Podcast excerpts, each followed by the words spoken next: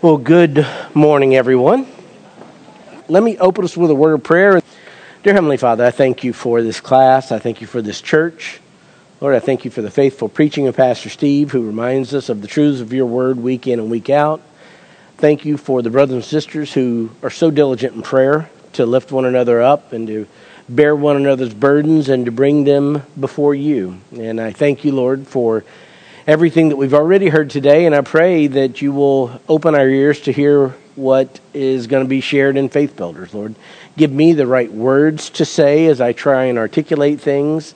And then as we get back into Second Peter, I pray that you would give me clarity in how I teach, help the Holy Spirit guide me so that I will not teach anything that's not true. And I pray that you give us ears to hear so that we will be prepared for the world in which we live. Lord, we love you and we ask these things in Jesus' name. Amen. Open your Bibles to 2 Peter chapter 2.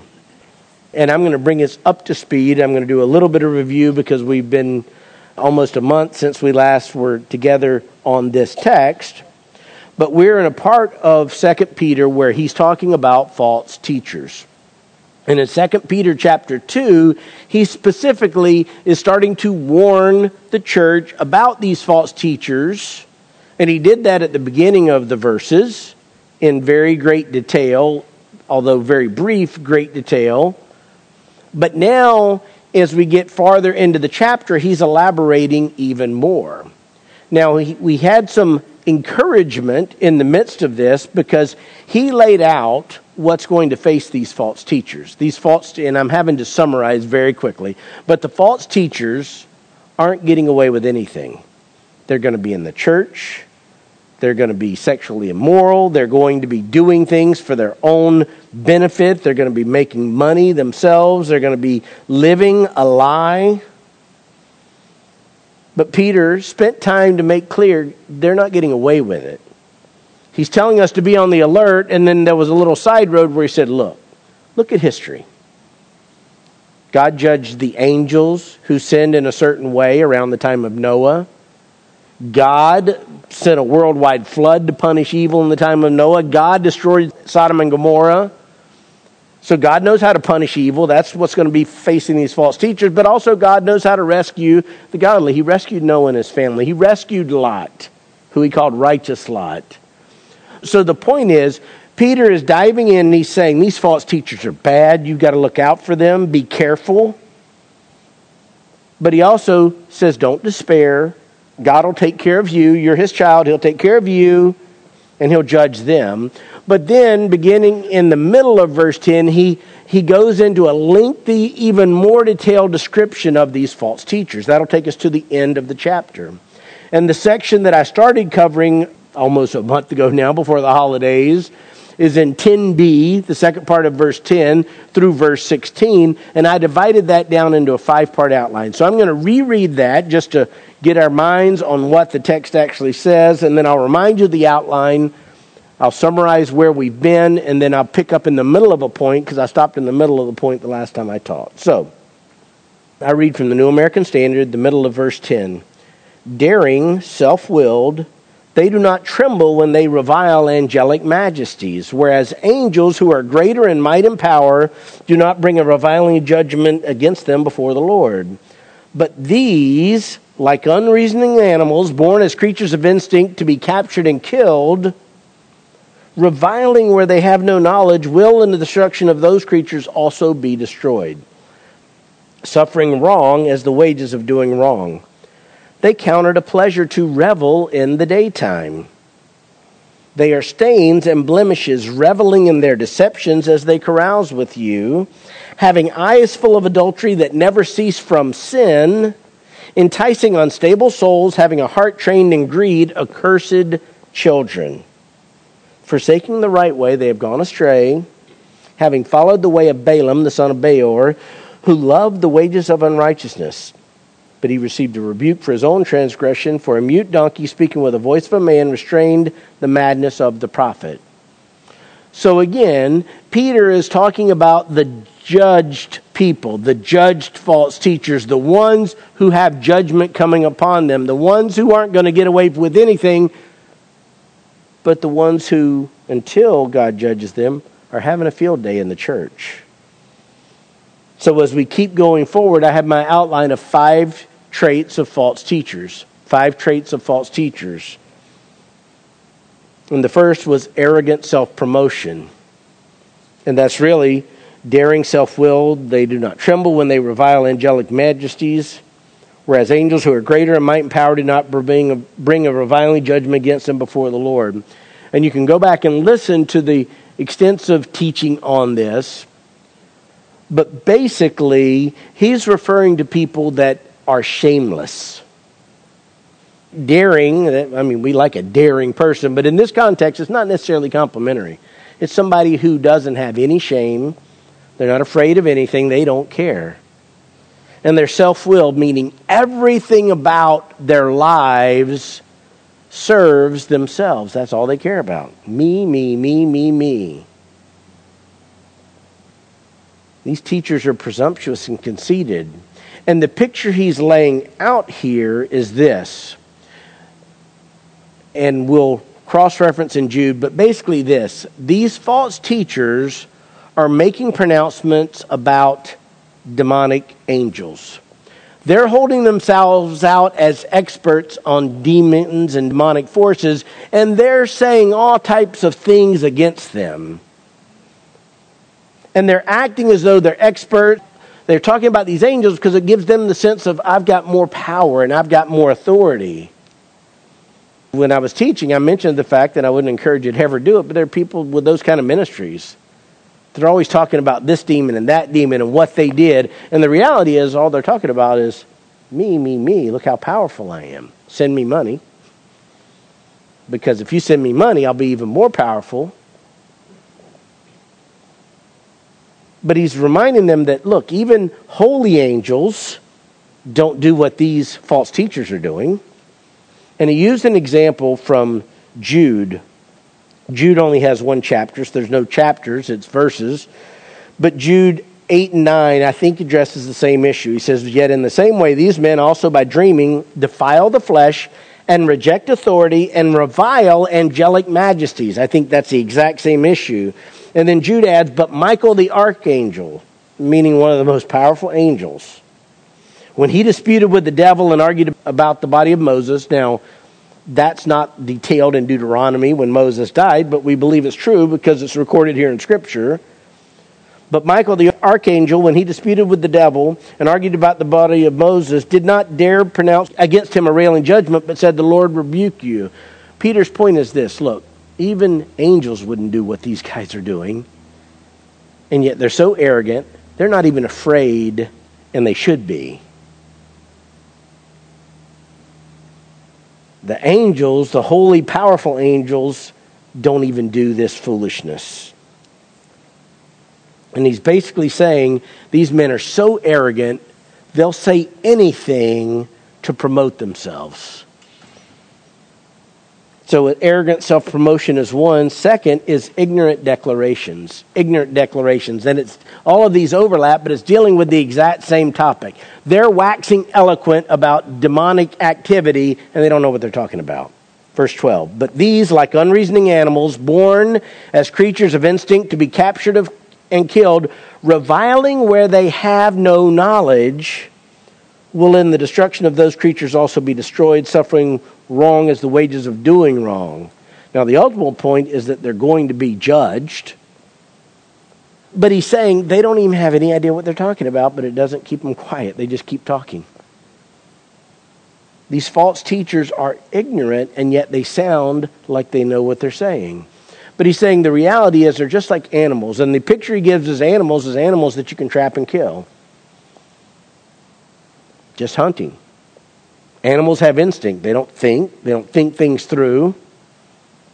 They just go to the smell. Boom, you got them, you killed them. He's saying that's how simplistic these men are. And the reality is, what's happened is that they have deluded minds. God gave them over to a depraved mind. They don't think anymore, they're just doing for themselves. So, lie about the truth? Absolutely. Teach falsehood? Absolutely. Doesn't matter. And I shared this last time, but I've, I've heard some of these people teach, and I wouldn't encourage you to waste your time. But I, I say, how could they even say that? How could they say that, and yet thousands of people are sending them money to listen to it? Even though they're just ignorant declarations. So, false teachers, arrogant self promotion, ignorant declarations, and third, and this is the point that we were in the middle of last time, and I'll finish today flamboyant immorality flamboyant immorality. In other words, in your face immorality. Not something hidden, but something right in front of you, and they act as like it's okay. Verse 13b into the beginning of 14. They count it a pleasure to revel in the daytime. They are stains and blemishes, reveling in their deceptions as they carouse with you, having eyes full of adultery that never cease from sin, enticing unstable souls. Now, again, he's already made clear in verse 2 of chapter 2 that immorality is a hallmark of false teachers. He said, Many will follow their sensuality. And as we talked at that time, in other words, the false teachers live immoral lives, and the people in the church that follow them, some of them follow them into immorality. Because the guy in charge says it's okay, it's not even immoral. And people follow along. But here, he's picking back up that theme and he's actually expanding a little bit. He says, They count it a pleasure to revel in the daytime. And this has to do with their shamelessness. And I highlighted a couple of scriptures last time that I won't go through again. But basically, even unbelievers are smart enough to do certain things in secret. The time Peter was writing, in the Roman culture, you didn't do certain things publicly even amongst the pagan Romans, it's like, well, that's, that's crossing a boundary. But for these false teachers, boundaries mean nothing. It says they revel in the daytime. In other words, even, even unbelievers think, well, we got to go in the dark. Not these people. They're so out in front. That's the flamboyant aspect of it. They don't care, they have no shame.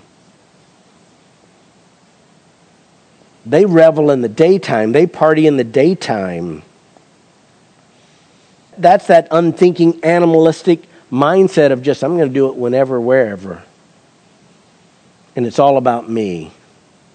And as we finish this point, we're going to see that it's not just that they revel in the daytime, they engage in immorality in the daytime, they do it at church functions, which makes it even more perverse the middle of 13. They are stains and blemishes, reveling in their deceptions as they carouse with you. Now, this took some looking for me because that word carouse means something to me.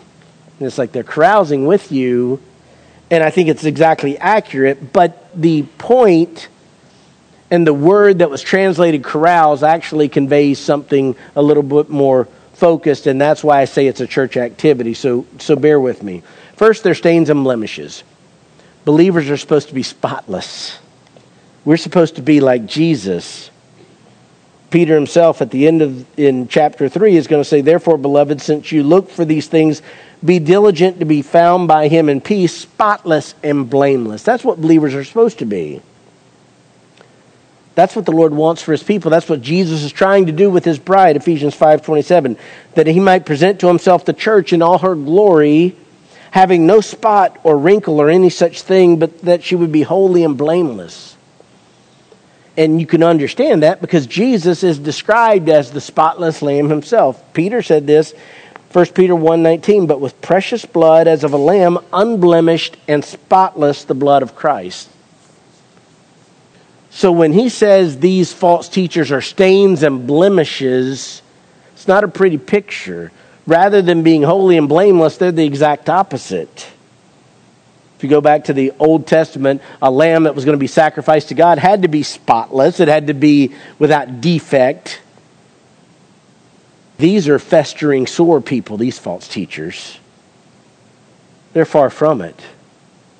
They're stains and blemishes, they revel in their deceptions. In other words, they love their lies, they love their lifestyle. They're having a ball as they carouse with you. And again, this is the word that threw me at first, but if you look at some of the other versions, you see what it means. So, for example, the ESV,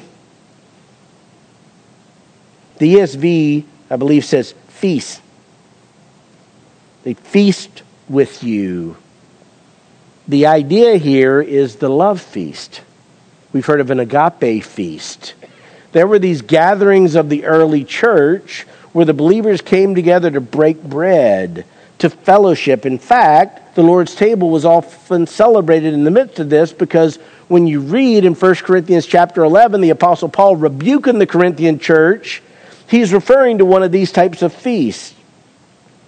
1 Corinthians 11, 20 and 21. Therefore, when you meet together as eat the Lord's Supper, for in your eating, each one takes his own supper first. This is a meal. And one is hungry and another is drunk. They're drinking their partying, and Paul's rebuking them. But that's the context of Peter's words of what these false teachers are doing. They're going into these sacred moments in church functions that should be an agape feast, a time of fellowship. But for them, it's a party time. They're lying and cheating, and they're using these holy opportunities when the church should be gathered together for fellowship and fun, and they're just looking for their next sexual conquest. They're looking for someone to commit indecent acts with. So he says, as they carouse with you, or as they feast with you, as they're there participating with you, they're reveling, in verse 14, having eyes full of adultery that never cease from sin, enticing unstable souls.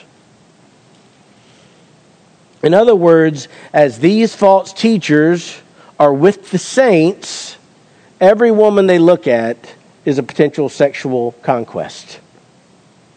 Eyes full of adultery that never cease from sin. All they're thinking about are their own appetites. No doubt they're drinking to excess. No doubt they're eating to excess. But also, these are immoral people. This is flamboyant immorality. Imagine showing off your immorality and looking for hookups in church. Jesus, of course, said, Matthew 5:28, but I say to you that everyone who looks at a woman with lust for her has already committed adultery with her in his heart. King David committed adultery literally. This, this is one of the fallen aspects of humanity. But these false teachers are proud of what they're doing. They're looking for the conquest and they are reveling in it and they're looking for unstable souls to entice. In other words, they're looking for the weak ones, the vulnerable ones, the ones that can be taken advantage of, the ones that would be susceptible to their advances. They're looking to entice unstable souls into being objects of their sexual gratification. And what makes this, again, why I call it flamboyant, what makes this immorality so horrific, this perversion so bad, is they're not sneaking away to a bar in the middle of the night to hook up with somebody. They're using sacred church functions for this purpose. This is horrific. Jude, again, addressing many of the same issues as 2 Peter said, These are the men who are hidden reefs in your love feast when they feast with you without fear, caring for themselves. Paul warned Timothy about these types of false teachers that would be pursuing sexual gratification. He says for 2 Timothy 3 6, For among them are those who enter into households and captivate weak women weighed down with sins, led on by various impulses. So, in other words, there are some people that aren't stable in their faith yet. They aren't mature in their faith yet. Perhaps they're not even in the faith yet, but they're apart. And these predators can spot their prey, and they're doing it of all places at church.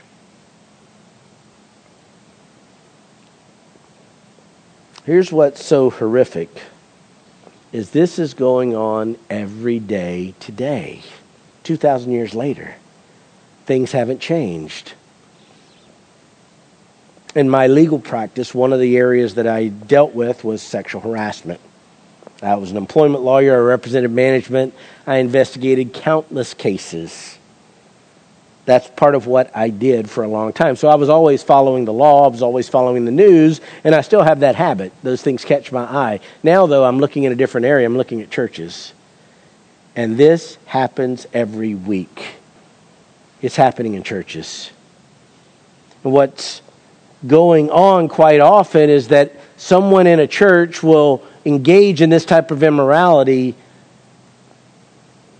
and then they go to another church because nobody wants to embarrass anybody and shh, keep it quiet.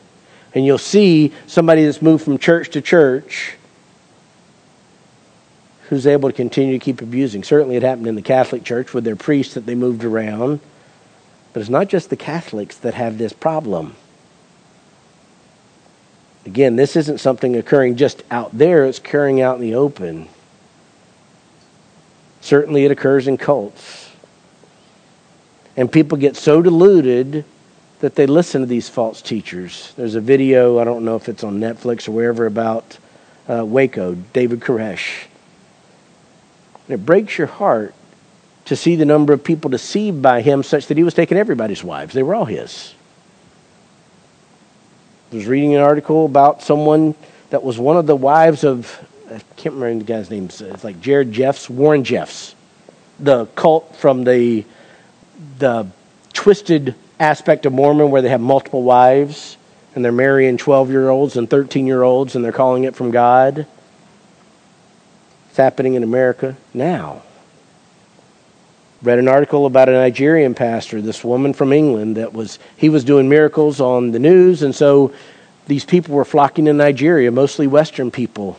And he had a compound where he kept people for his sexual escapades and the number of abuse of it was published by the BBC. The number of people that were abused in the name of God was stunning.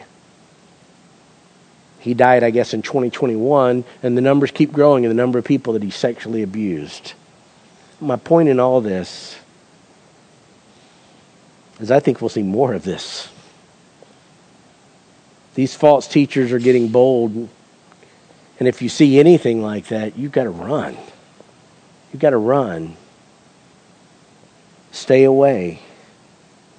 Again, is it possible that a genuine, not false teacher engages in sin? Of course. Look at King David. From the time I first understood what that story meant, I've never even trusted myself. Because if a man after God's own heart could do those things, how, how arrogant would be for me to say I could never do those things? So, yes, can a, can a genuine teacher do these things? Yes, but what you see with the false teachers is not repentance, it's repetition. It's not sorrow, it's justification. Because they're lying about everything and they're reveling in their deceptions. Part of the reason why I think this is going to be more pronounced is because sexual perversion that even 10 years ago nobody would talk about, now people are advertising. And unfortunately, quite often what happens is culture influences the church, not vice versa. Such that even the Pope, and that's a whole other story, but even the Pope said, yeah, we'll have same sex blessings. And that's why false teachers of evangelical churches, that whole message, and I talked about Andy Stanley, where they welcome homosexual behavior It'll also come to the point in time where people are saying, Look, I'm not sinning by doing this. Come join me. It's going to happen. It was happening. It will happen. We need to be on the alert and make sure that we're not a part of anything like that. So, that's as far as we'll get today. We've got two more points in this section, two more descriptions. One is trained greediness, one is deliberate disobedience. But Lord willing, I hope to cover both of those next week. And then, sorry that I keep doing this, and I was feeling guilty about telling you this, and then I listened to Pastor Steve's message and I don't feel guilty anymore. Um, Debbie and I are going to be going away on a trip in two weeks. We're going to take a cruise that leaves on Sunday, January 28th, and gets back on Sunday, February 4th. So on those two days, you won't see me here. And again, I felt really bad. And then I listened to Steve, and it's like, you know what? I should do this more. So, um, And then on February 11th, I'm going to be preaching in the morning services. Pastor Steve's going to be out. So, anyway, I will try and finish this section next week, and then we'll finish chapter 2 after that. So, with that, let me close our time in prayer, and I will see you um, next week. Dear Heavenly Father, I thank you for this day. Lord, I thank you for a church like Lakeside. I thank you for the elder board that we have and the accountability we have to one another. And Lord, I thank you that the churches that Debbie and I have been a part of, by and large, have, have had a good mechanism to make sure that false teachers, like Peter was describing, haven't proliferated. But Lord, we live in a wicked culture that's getting more wicked. Lord, things that used to be considered shameful are now applauded.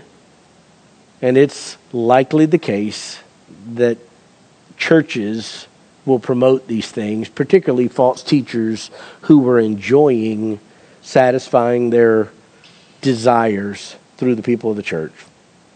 Lord, protect us from such false teachers. Lord, help us be discerning when we see something like this. Help us to steer our friends and family away from teachers like that. And Lord, I pray that you protect us at Lakeside. Lord, I pray that you would keep false teachers from being in the midst of us. I'm mindful that Paul told the Ephesian elders that savage wolves will arise among you. Lord, I pray, thank you that that hasn't happened at Lakeside. I pray it never will. Give us discernment and wisdom to, to only approve as elders the right type of men. And Lord, for each one of us, I pray as we enter into this year that you'll help us to stay focused. Lord, there's so many distractions. Spiritual warfare has always been present. It seems to be more overt than it's ever been. I pray for us. I pray for every person in this church, every person in this class. I pray for all of our leadership. Lord, help us keep our eyes on you. Fixing our eyes on Jesus is what we need in these tumultuous times. Pray that you'll help us do it. We ask all this in Jesus' name. Amen.